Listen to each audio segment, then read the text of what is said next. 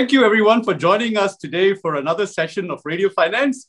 Uh, except that in this session, uh, my guest, uh, Scott Shay, uh, the chairman and founder of uh, Signature Bank in New York, is way out there in New York, and it's lunchtime, New York time, and I'm here at right about midnight uh, in China. I'm actually traveling in China at this time, and we needed to do this this conversation for a number of important reasons. I think Signature Bank has caught the attention uh, of many analysts around the world uh, for the way in which you are um, incredibly uh, deeply involved in decentralized finance, if it were.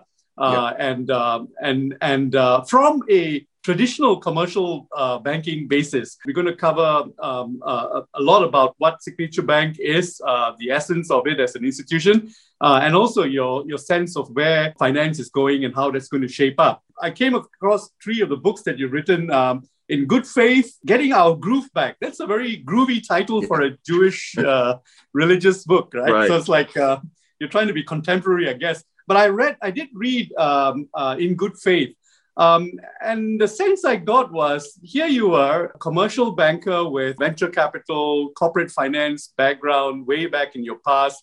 Uh, having started a commercial bank. And in this book, uh, In Good Faith, um, you, you were trying to be ecumenical about your Jewish faith. You were very inclusive uh, um, in the way that you've uh, described uh, the, the, the, areas in which the Jewish faith shares with other religions, uh, Christianity, Islam, and so on. Uh, and yet you, you went back to being very uh, conservative, as if I, if I would say so. You spent a lot of time describing idolatry and trying to make it contemporary in a way that we see idolatry in, in contemporary uh, areas and so on. Um, now, I want to sort of get a sense are you a conservative man or are you left liberal sort of a guy? I only ask this because you, you probably have the same struggles in finance because here you are running a good commercial bank uh, and, and your clients are, are players who are going to be redefining digital finance and so on. So give us a sense of who you are. Yeah, My background is this I'm the first person on either side of my family to go to college. Uh, my father was a Holocaust survivor, as you know from the book, and he spent his life recognizing that it was a whole bunch of miracles that got him from Svetlana, Lithuania to be able to get to Chicago and, and get married and have a son. So I've lived my life sort of grounded in that, in taking nothing for granted, um, in knowing that uh, there's great good in the world and there's sadly, unfortunately, great possibility for evil in the world. And I, I that that's part of my was part of my upbringing. It was part of how I grew up.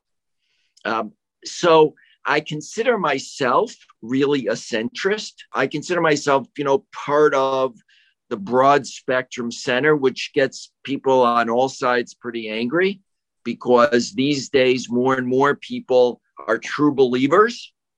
And I'm a real believer in looking at the facts and trying to solve problems. One of the things that I think is totally underestimated in the world, and, and you know this from my from the book, is just the simple concept of the golden rule. Don't do what is to hate, don't do unto someone else what would be hateful or you wouldn't like if it were done to you. Treat people the way you would like to be treated. And I think if people could get away from, you know, a lot of big theories and and the like and and concepts and class warfare and and and the like and just think about how do we treat the other person we encounter fairly? We can make the world a really much a much better place. You touched on idolatry. I do spend a lot of time on idolatry in the book and in thinking about it in my life because you know, we think that we licked the old fashioned idolatry many, many thousands of years ago. Right. But in reality, people don't get what idolatry is really about. Idolatry is simply this it's ascribing super authority or superpowers to finite beings, people, ideologies, or um, in the old days, animals, not so much anymore. But we had the whole 20th century be a catalog of God King pharaohs, the same way that the ancient pharaoh in the book of Exodus, you know, how did he survive? He used poetry, pageantry, power, um, of secret police and informers to get whatever he wanted to do. What he said was truth was truth. And if you disagreed, you were dead or you were canceled or you were out. Um, and we had that in, unfortunately, the 20th century. Look at the, the parade of Stalin, Mao, Pol Pot, the Assad family, the Kim family.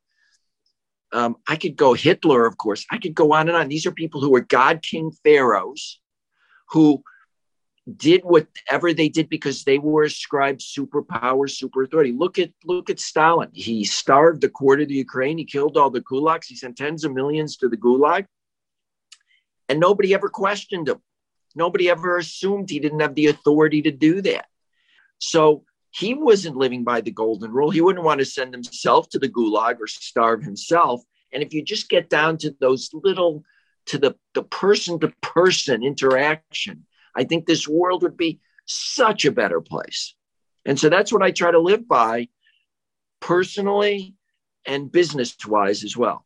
I hope that the people watching this uh, this conversation will read, read your books and and get that part of your personality, the dimensions that you're thinking about, and all of that that you've just explained. Uh, actually applies in everything. Like you, you have the, the global issues today and, and in finance, this whole thing about crypto and, and, and traditional finance and so on. But somehow you've, like you've done in your book, you, you've sort of embraced the challenges that have uh, that you're faced with, and you've tried to sort of incorporate that uh, into a traditional institution.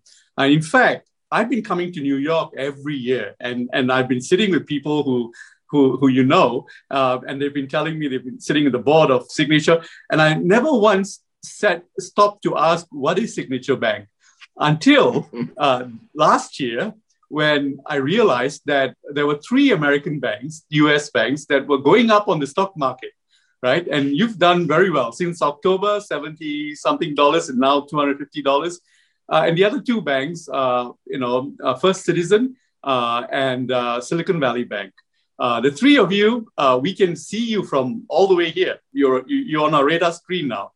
Um, and at first, I thought it was because you were tied to something to do with technology or innovation and stuff like that. But when I looked into your balance sheet, uh, you're a good old fashioned bank.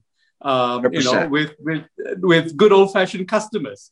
Um, you know, so uh, talk us through a little bit of the of the journey you've taken and, and profile us the institution, uh, your, your loan book, your customer base, um, and at which point does this uh, DeFi type of uh, universe fit into your to your overall strategy? First, let me just give you a background on Signature Bank because you you scheduled this call for literally the perfect time. It was April twenty seventh, wow, two thousand one, that um, we held the opening party, if you will, for the beginning of the bank. We opened our doors on May 1st. Uh, that's when we went literally 24 by 7. And May 1st is our 20th anniversary of our actual opening. And we were working 24 by 7 to open the right. bank. And we opened the bank. We had $42.5 million in capital. We had total assets was $50 million. And you know what? We broke even in 21 months.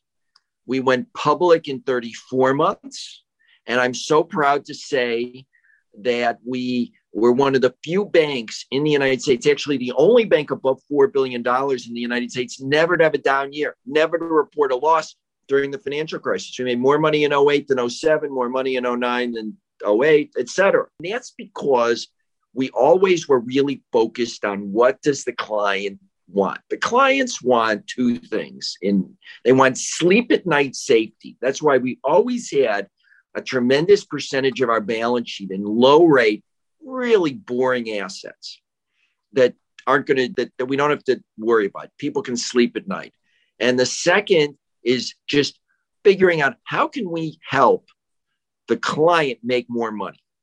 So it's really putting ourselves in the eye of the other. And that was the central idea of starting Signature Bank because there were plenty of banks in New York. We're the only bank that really started from scratch that said we're going to really be business client oriented. So we're not retail, which is why most people haven't heard of us, but we are very, very much client oriented. And so we've never done an acquisition ever. Every client of the bank who wanted to come into the bank decided they were going to open an account here on their lonesome. We didn't acquire, you know, any other banks where suddenly we had those clients and we were trying to, uh, you know, acculturate or accumulate. And we had to convince everybody to come in.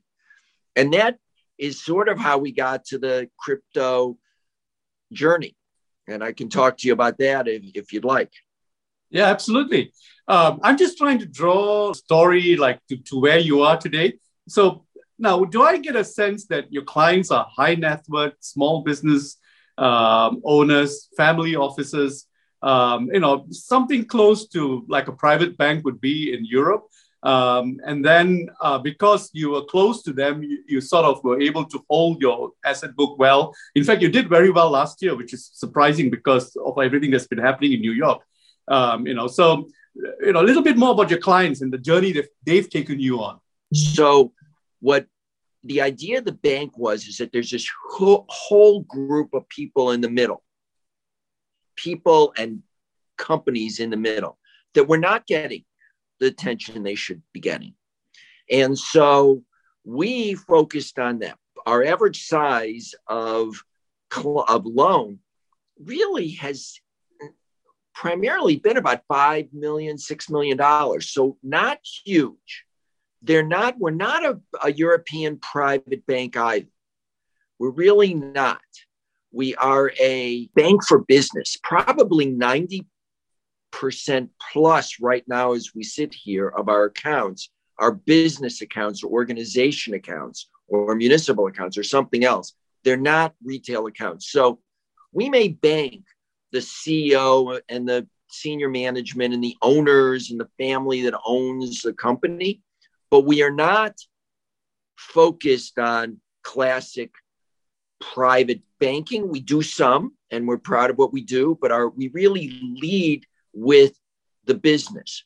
So, and we focus on specialized clients. So that's the middle market. We also focus on mortgage servicing. We focus on fund banking. But again, these are to the businesses. They're not to the consumer direct at this point. And it's look, very- it's worked well for us because we started from 50 million. In December 31st, 2019, we were 49 billion. And in in and you know, and currently we're over 80 billion. You know, and that's it's and it's again all clients that walked in and said, I want to be a client of Signature Bank. So we're working on it.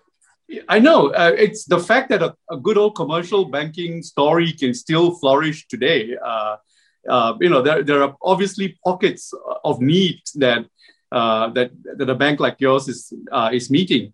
Uh, question: um, I noticed that your non-interest in income is kind of small for a commercial bank.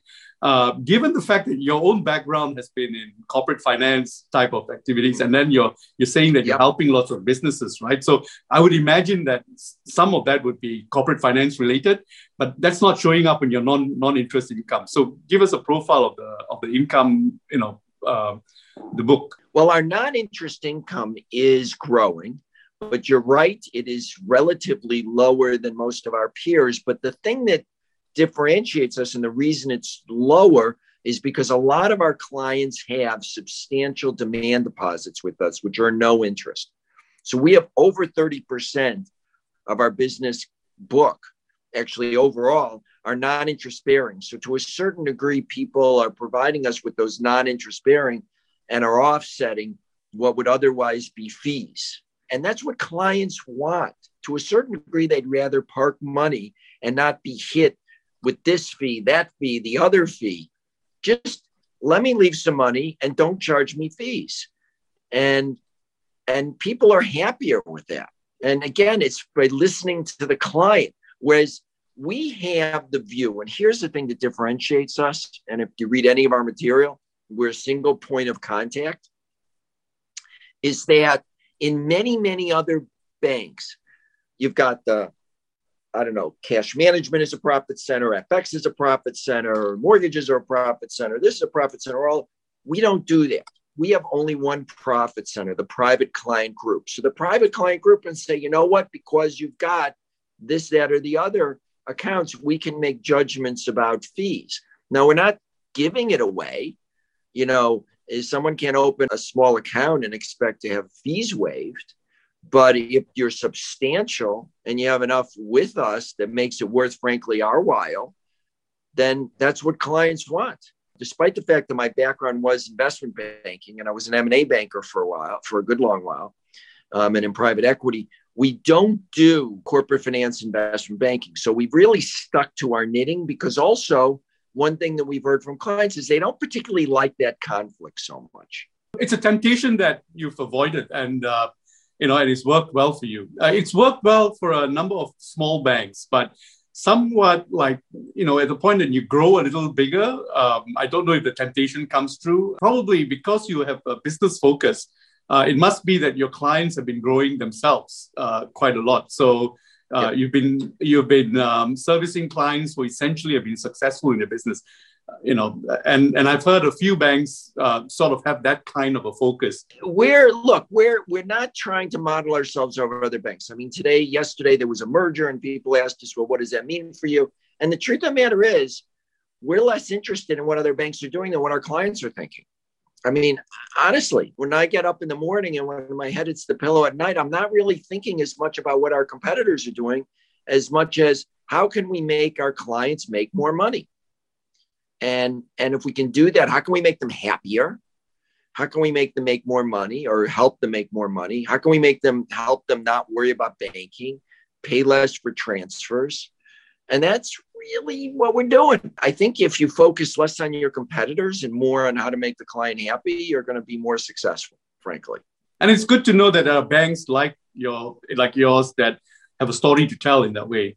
Now talk to us uh, on your crypto story, um, there's a lot to learn for the rest of the world because I think around the world, many banks have sort of stayed away from crypto and you know stayed away from even taking on deposits of crypto players. What you're learning in in your crypto business is absolutely important for just about every commercial bank around the world, uh, because as you add your customer base, uh, there's this thing called the network effect in in the crypto universe uh, and you're obviously a beneficiary of that. Uh, and I want to be able to capture a little bit of that story. Um, now, at which point did you get become interested in servicing crypto? And that's why I started this conversation by, you know, talking about your books, for example, because I just wanted to get the, the philosophical orientation, the, the, the values that you have that, that got you into um, being one of the few banks in the US that actually accepts crypto customers if we just looked at what other banks were doing, we wouldn't be accepting crypto customers, crypto clients. By the way, we don't use the term customers at the bank um, because we think we want to treat everybody like a client, someone as a, as a counterparty that we can help make better um, and work with and partner with. We didn't start by thinking, what are other banks doing? We started by thinking, what is going on with this arena, in this arena? What can we do to make it better? Maybe there's nothing we can do to make things better, in which case, uh, there's no role for us. And that happens. You know, we look at certain opportunities and we say there's no there's no place for us.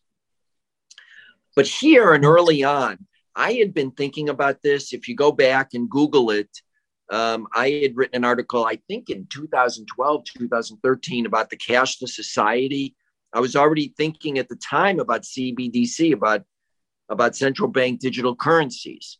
Um, I was thinking about the notion of trust because when you really think about it, what happened in 2008 was a breakdown in trust. That's what caused the fundamental. I mean, I, we could talk forever about the more proximate causes of the financial crisis, but in reality, the mortgage crisis came because people didn't give trust appropriately. People misled, mis, mistrusted and misled on misled other people in terms of values of mortgages. And this is at every single level, from the rating agencies who were giving what should have been rated junk bonds AAA, and ultimately they they they had to fix them from underwriters who were just waving through mortgages and not checking, from even consumers who were saying they were buying a single family residence when you know to live in when maybe they are when they were buying 11 of those to take advantage. From Fannie and Freddie who were clo- who should have been the adults in the room who were closing their eyes to things to the underwriters on Wall Street who some of them you know sort of kind of knew what was going on as this later come out. And everybody was abusing essentially their trust so to me it's not it wasn't um, it wasn't as much of a mystery that the the the pseudonymous uh, uh, Satoshi Nakamoto said, "How can we get rid of having to trust these people because these people don't seem so trustworthy? How can we create a trust, a a a crowdsourced sense of trust?" So that was intriguing to me. Uh, and so I began to, again, early on, study what the blockchain was all about. And um, we looked at it a lot. Um, you know, obviously, those were the early, early years. Um, I think at the time, regulators were still pretty um, skeptical. Let me say that. I think that's a fair, you know, at the time. I think obviously they become less so, but still are a little skeptical. Um, yep. People, I don't think, recognize the opportunities about where cryptocurrency would would take trust and and transfer. You know, Adam Smith made this point in um, in Wealth of Nations. Fundamentally, what differentiates us humans in society from the rest of living animal beings is that we can make a trusting transaction between the two of us. I mean, I can give you something, it's a coin, it's something of value, and you'll give me something back. Um, and famously, um, Adam Smith says uh, he never witnessed a dog making a fair commercial exchange because that's not that's not part of the capability. But we as humans can make fair exchanges. But if what we're exchanging fundamentally, if we don't trust, I don't trust what you're giving me is is is is a value. And then I can, of course, make the determination if what I'm giving you, you, you we can both make the determination if that's a fair trade.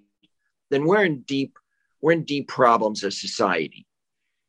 Now, like every human made innovation, cryptocurrencies have pluses and minuses. And they have uh, they have good things and bad things. And so we recognized that for the first at, from the get-go and wanted to be helpful.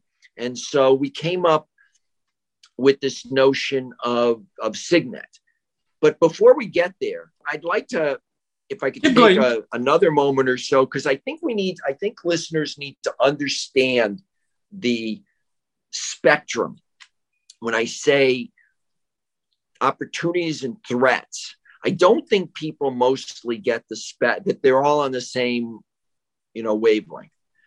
So, at the one hand, you can have a cryptocurrency where nobody knows um, who the recipients are, what the wallets are, anything, and um, and there's anonymity. Bitcoin gives you some of that, gives you a good chunk of that. And the good news is, I, I can do business with you, and it's nobody else's business what we're doing, and and that's fine. The problem is, is of course you could be making a transfer because you're involved in human tra- trafficking, drug drug selling, um, arms, um, you know, pick the bad thing, and you could be doing that, and there's nobody to be able to tell that that transfer has taken place um, because of anonymity. At the other end of the spectrum, if we have a CBDC, a central bank digital currency that is solely in the hands of central bank, then every single transaction you do can be known. And the government, if they don't like that transaction or whoever controls that blockchain, can say, you know what, Emmanuel, you look like you're putting on a few pounds. You know what? Your your wallet's not going to allow you to buy dessert. Um, it can get that much control. You want to go to a place where there's a protest and the people controlling the the CBDC don't want that, well, it won't work. It won't work for transportation there, or the people who are transporting people there won't be able to have their wallets be uh, accessed. So, on the one hand, you have the possibility of total anonymity. On the other hand, you have the possibility of the government literally going the opposite. You, you know, as I said, our humanity is, is to some degree grounded in the fact that we can make free and fair exchanges. If the only exchanges I can make are those that are government authorized in the CBDC case, then that's the other end of the spectrum. And that also will essentially uh, deprive us of our humanity. I actually coined a word back in in that in in I think it was 2012. It caught on a little bit. There were a few people that have written use this word, but it, I I called it econgularity. Well, and what okay. econgularity means, it's a mashup of the word of economic and singularity. The econgularity point comes when the government literally knows every single transaction that you do and can control that real time. That's the danger and risk of CBDC. That's essentially one of the reasons why the digital yuan is so attractive if you want to have complete control. So once you have that sort of that singularity moment where you control people by their economics, then deeply, deeply, you've crossed a border. But once you cross that border, you've gone to a whole new place for humanity and for central for the ability for centralized control. Um, that's a real risk for I think society for for all of us. On the other hand, that's a risk too. On the other hand, of having no control. Were these your thoughts in 2013? Because uh, I let you go on and on about how you how you're describing this as an old-fashioned banker, and you know because uh, none of your peers were talking this way in 2013. And here you are struggling as a banker um, to embrace this new force that gives the right back to the individual. Uh, and yet you are running an institution that uh, needed to be, um, you know, careful to meet regulatory requirements and so on. So how did you bring these two together? Because uh, you did have KYC requirements, for example, in, in, in sure. your institution. So, so how, how did you make sure that you, your own house was in order at the same time, you were open minded enough to the new force that you were dealing with. So, the first thing is having the right folks interact with the clients because, to a great degree, your marketing is your underwriting. You want to be dealing with the right people. So, if you have the right people, if your colleagues are the right people and they have the right values, then they will do the pre screening of who the folks we can rely on so we wouldn't have gotten going if we couldn't have brought on Joe Seibert, who leads that area for us in, in terms of client contact, um, Sar- Simon Sarian, and David D'Amico. They really formed the bedrock of folks that we could work with, and we brought them on board. And we end up turning down many more clients than we bring up. The reason that many clients are with us as well is because we're not only taking their deposits, but we're making their life better, easier. So we came up with this concept called Signet. And um, as most people know here, uh, it actually came to me that this was a product that really could be helpful to the crypto community, but it also, and we can get to this, can be really important to other ecosystems as well. And we're already discovering that in the power in the power network area, the freight uh, shipping area. But let's start with crypto because the reason I love the crypto people is because they're early adopters. So what we did with Signet is we said, okay, we want to be blockchain native. We don't want to staple on some you know products that'll help these these folks but we want to build from the blockchain itself we built up the ethereum blockchain just that is the is sort of the the signet uh, raw clay and we built what we call what i like to call a walled garden so within this if you pass through this walled garden and you're a miner, you're an exchange, you're a custodian, you're essentially any of many, many types of of of um, of participants, OTC desks, whatever. But you get through our vetting process because you're very right. We have a strenuous KYC AML process because we are an American onshore bank. But if you get through that, you're going to get into this walled community, this gated community. And then you get access to Signet. And Signet is a blockchain enabled tool that you can use with other people who are part of this community so that you know they've been vetted too. It's actually better than a stable coin, but you can work with it just like a stable coin because Signet essentially allows you to transfer. If you're on Sunday morning at 3 a.m., and you're in Tokyo, Tbilisi, Timbuktu, Tel Aviv, and Toronto. I can do a trade among all of those people, 3 a.m., not using the the the Fedwire, Swift, anything else, and it's good funds. We are on the pace to do this year something like 400 billion dollars of transactions because people trust the system. We've never had one transaction be reversed because people know it can't be reversed. It's done. It's just like the blockchain.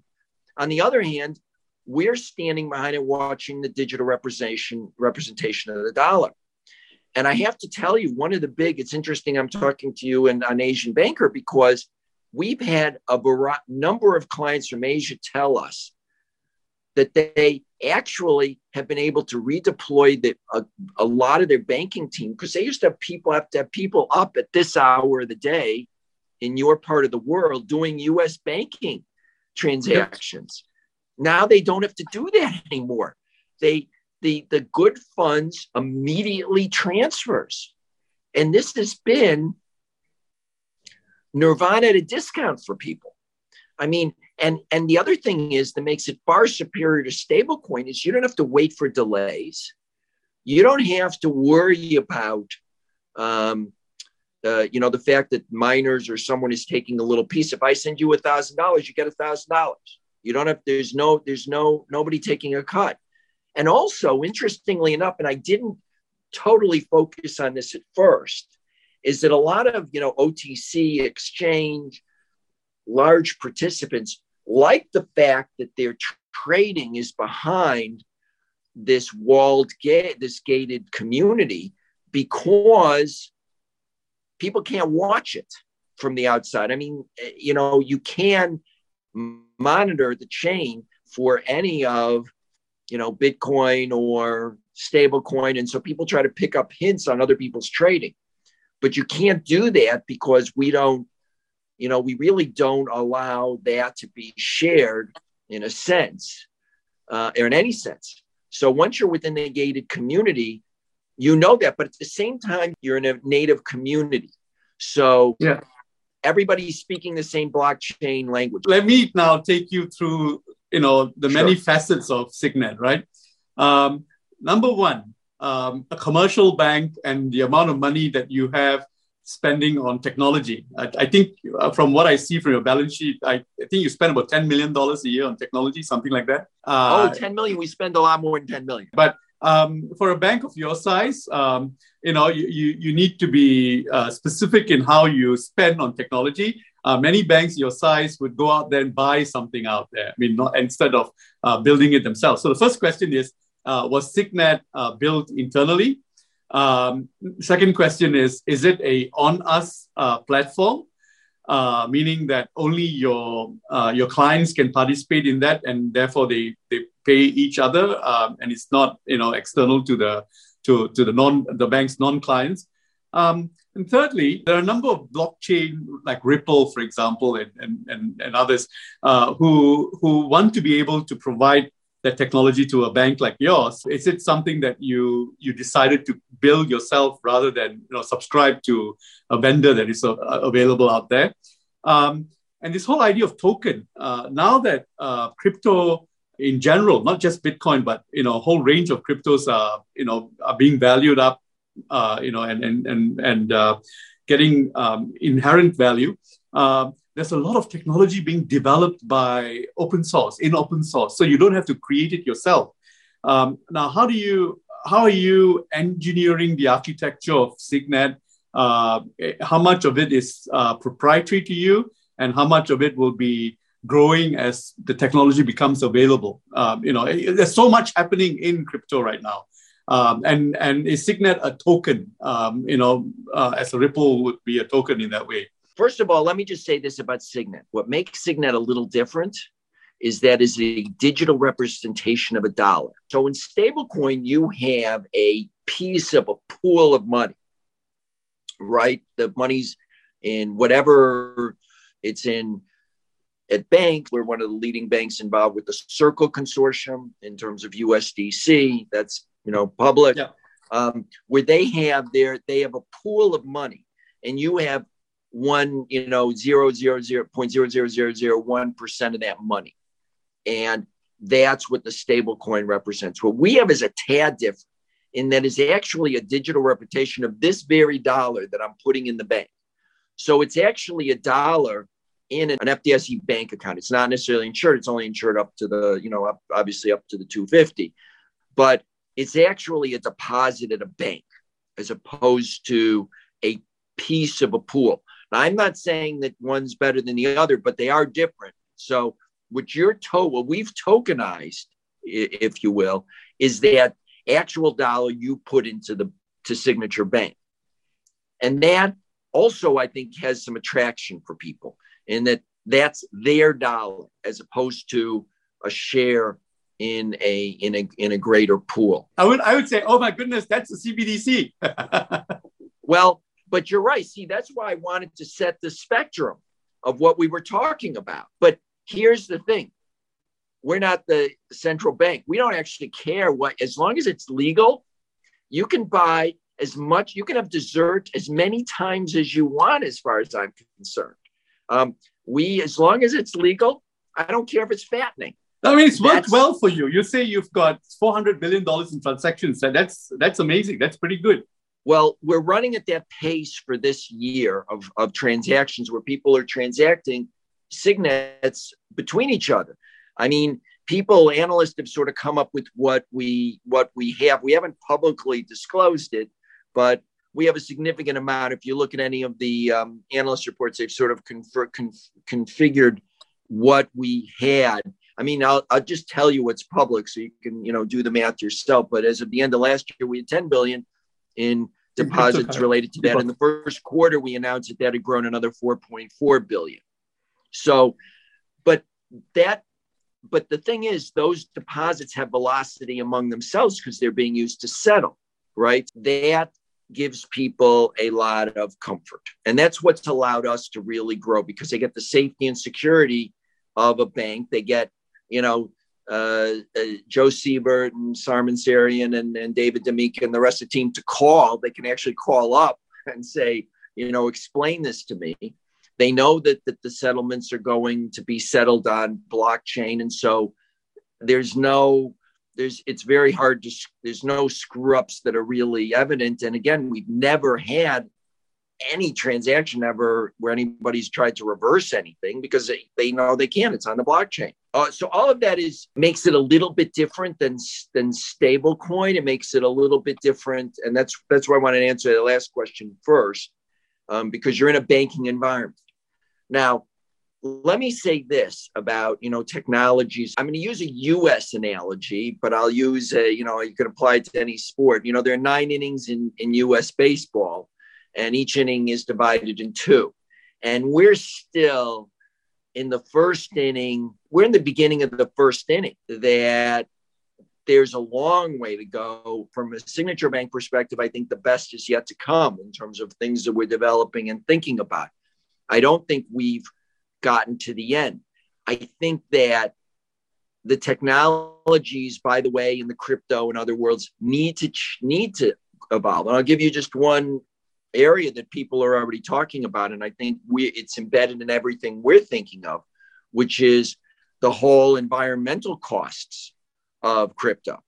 I don't know, you know, this is something that is certainly on our radar screen, and it's one of the reasons that we designed um, Signet to be a low, a low carbon, carbon well, impact because. You know, every day, every hour, there are about 240 million transactions that take place on um, the Visa network, for example.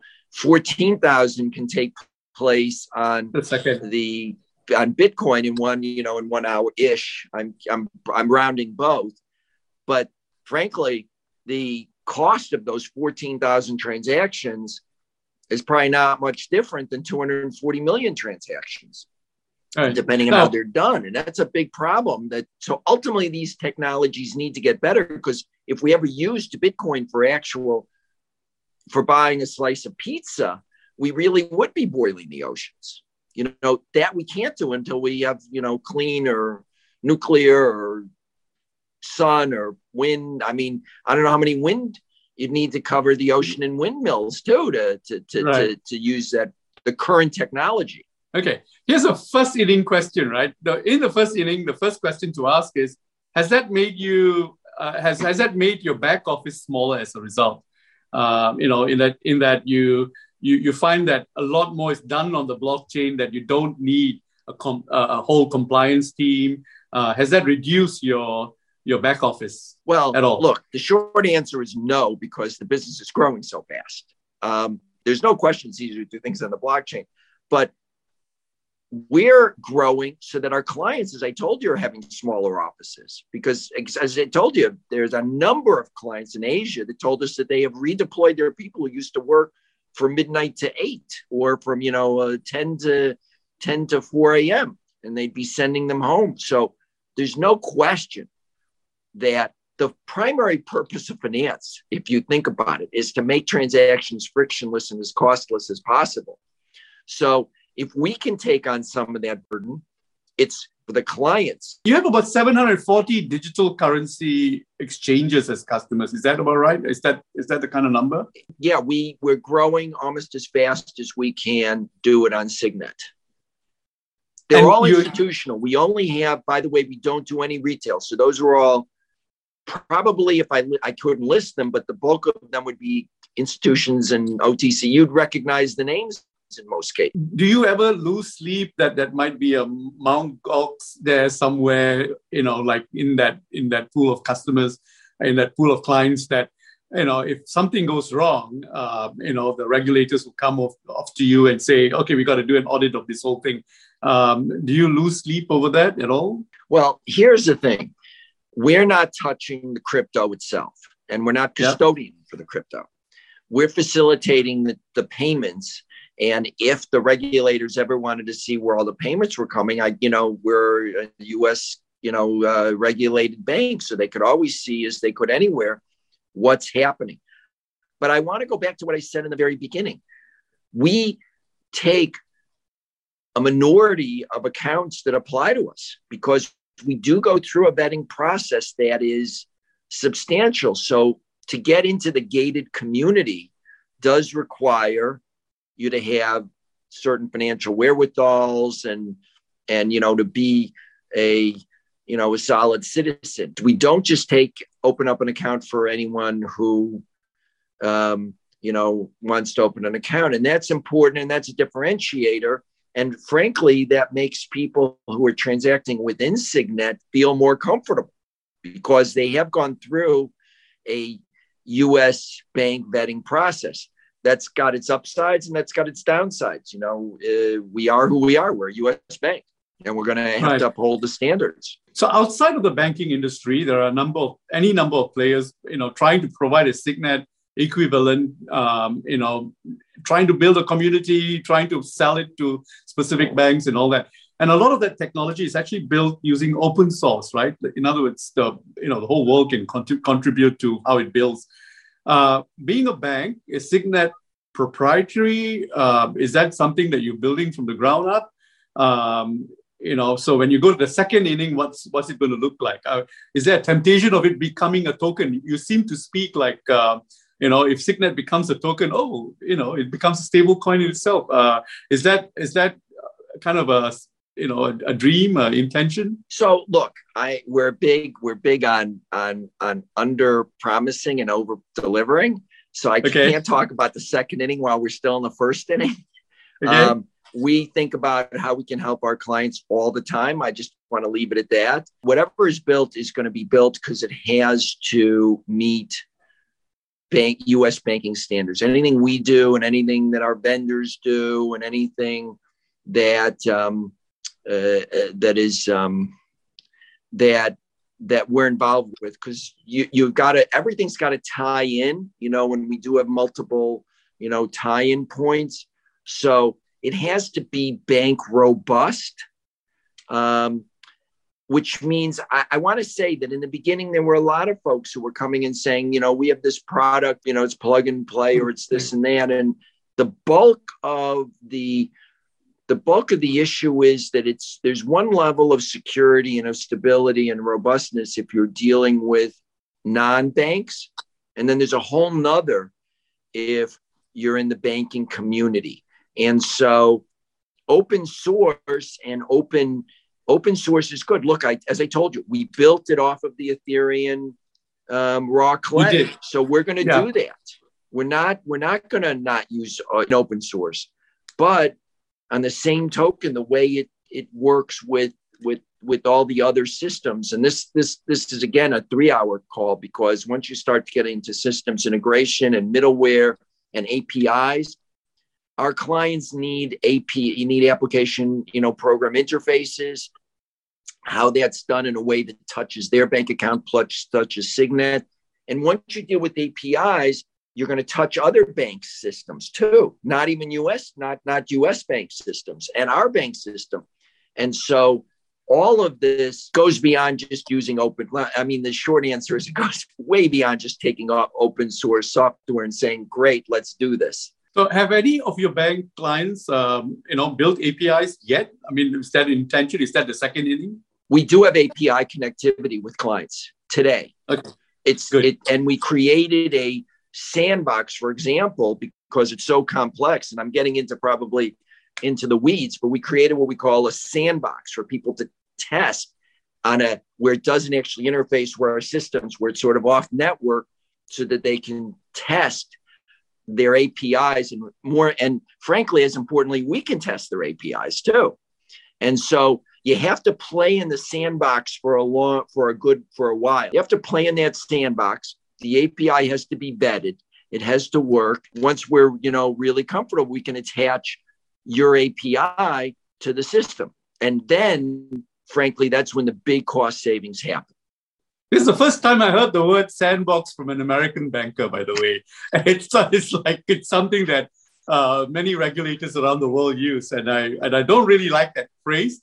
Uh, but here's a question: uh, Has the New York Fed come around to audit um, you know, Signet, um, and uh, what are some of the questions they ask? Uh, are they happy with it? Um, you know, is it taking you where you want to go? Well, let me just say this: I can't speak to um, our regulators and visiting, but I will say this: we have good relationships with our regulators. We keep them informed.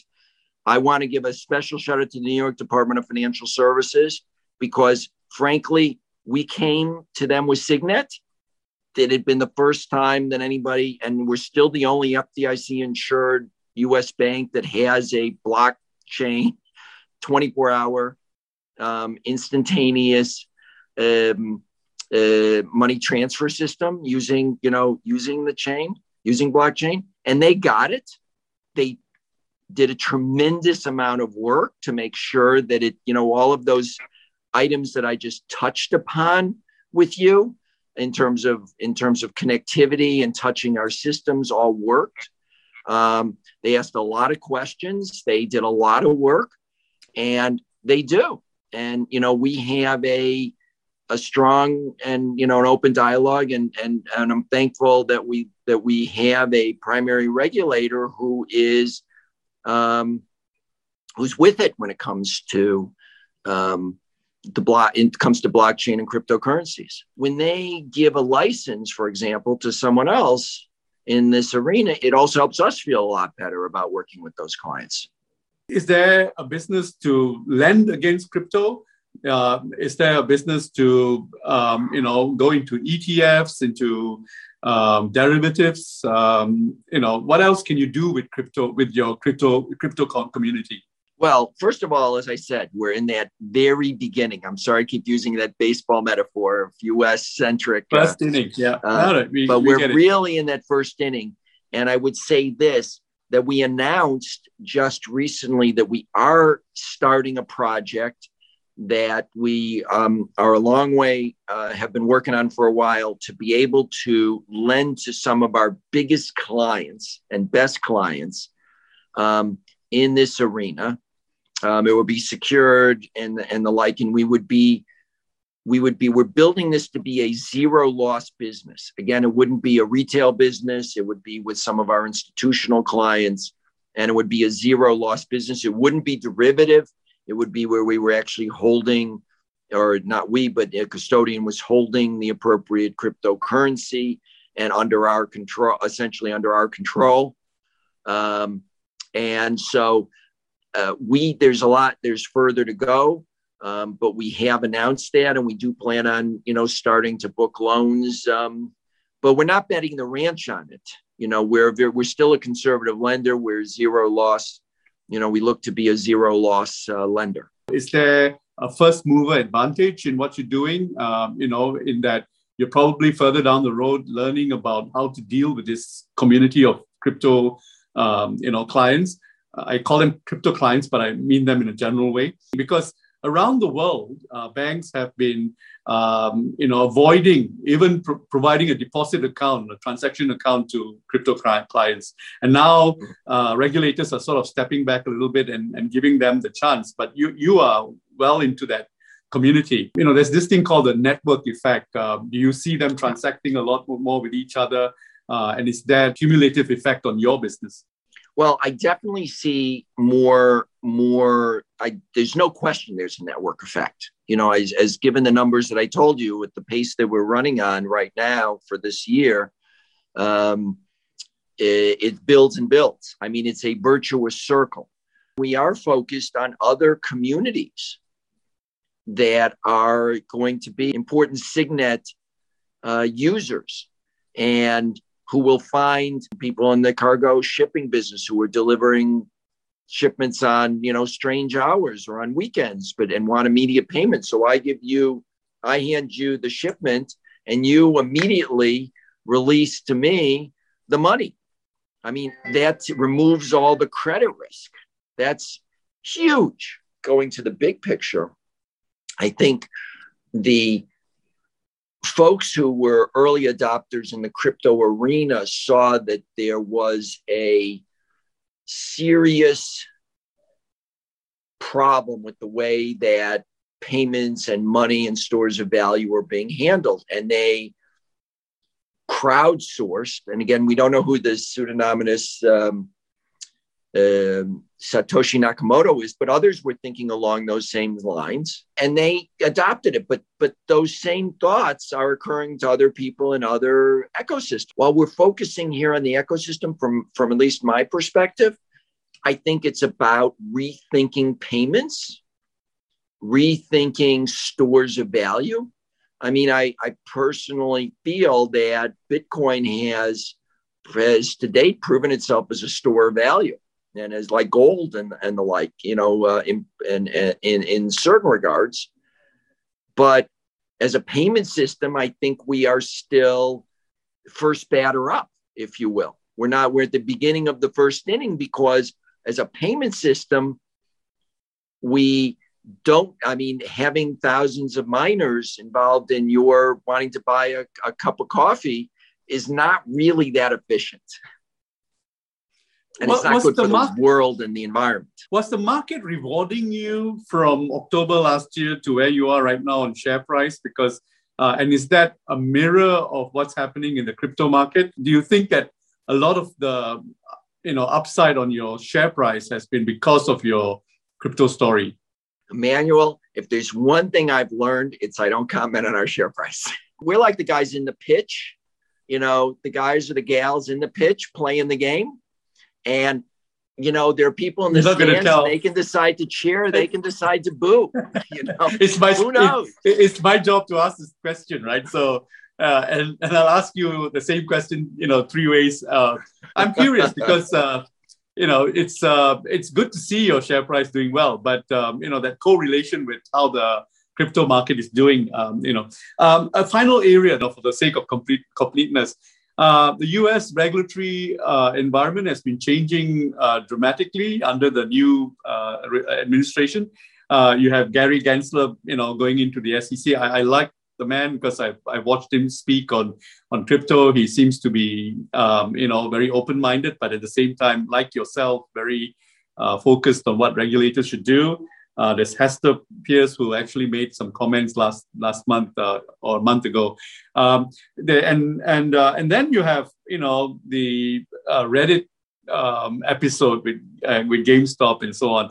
Um, what's happening uh, in your environment that you pay attention to, and and you you you think that um, you know it's a changing world, and and that you that might be opportunities for you, um, you know, uh, or that it, the, the, system should be tightened, uh, that retail customers should not be given more access or the opportunity to influence markets the way institutional customers do. And just an overall comment on, on what's happening in, in the US, this huge battle between, you know, um, decentralized finance and, and uh, traditional banking. 90% of our clients are business clients, so we don't have that huge retail segment. And I think what we have is a is a philosophical debate that frankly is not um, shaking out by political party or by liberal and conservative. It's it's a it's a fundamental. Do we just say that people should be allowed to trade as they wish to trade, and good luck to them as long as they know what they're doing and they're and you know if, they, if people want to sit in a basement and trade all day, well they can do that, or do we want to um, sort of have someone else decide what people should speculate on? I certainly err, I would err heavily towards saying, here's the facts. If you want to, you know, go and risk your money and maybe lose your money, you know, you're a consenting adult and, and, you know, we don't want to tell you what to do in other aspects of your life and why should we tell you as the government what to do in this aspect of your life? Um, so i think that um, um, uh, there's a lot to that. I think the system did work in the sense that um, uh, the um, despite huge swings in, in pricing um, the clearinghouses and others stayed solvent. There wasn't really risk of that. Um, and so I think is I think that's what the government should be appropriately focusing on. Um, is you know, is that is the safety and stability of the system, whereas individuals might make or lose money. And that's really, I think, again, consenting adults. If we're not going to try to regulate what adults do in other areas, um, you know i'm not sure that we should be limiting them in in with respect to speculating even if it makes no sense to me it takes more than one person to make a market scott this conversation can go on and on because uh, you know i i i can already see eh, you know branches in in terms of uh, the areas that we can drill deep, deeper into. Uh, and I hope to be able to speak with you again in the future, uh, you know, when, when you go to the second inning, the third inning. Um, and to be honest, uh, what you're building, um, many banks around the world will be doing the same. Um, and I think they'll be paying attention to what you've been learning in the process. Um, uh, you've been able to make that connection with what banking traditionally is, uh, and with your customers or your clients, as you as you call them, uh, and, and and the way they're growing. uh, you, you've kept a very conservative um, balance sheet. Uh, and, and I think that comes across very clearly to anyone uh, who takes a look at your numbers. And uh, um, technology, um, this um, SigNet thing uh, is, is worth watching. Um, and uh, we will keep watching and we'll see, you know, if you're going to be calling it a token very soon. Well, Emmanuel, don't forget to recommend that everybody buy my book, In Good Faith, um, which you can get uh, at quality bookstores or on Amazon, or you can go to scottshay.com. Um, I'm always I'm always up for a shameless plug, and if you don't do it, I guess I'd have to do it myself. Well, you've, you've, you've been doing that right through this conversation, so I've just let you speak, you know, and uh, it's very interesting. I mean, calling a book "Getting Getting Our Groove Back" it's like okay, I get you, I get it. So uh, I've already bought your first book. I I had to buy that because I I, I wanted to read uh, how you think, and uh, that comes Good. across very clearly. And that's why I started this conversation uh, by pointing out with the, the struggle that you have philosophically in religion, uh, which you also have, um, you know, practically in running uh, a commercial, a, a, good commercial bank in a changing world. So thank you very much for this conversation. Uh, it helps me to build my own idea of how the industry is evolving. Thank you very much.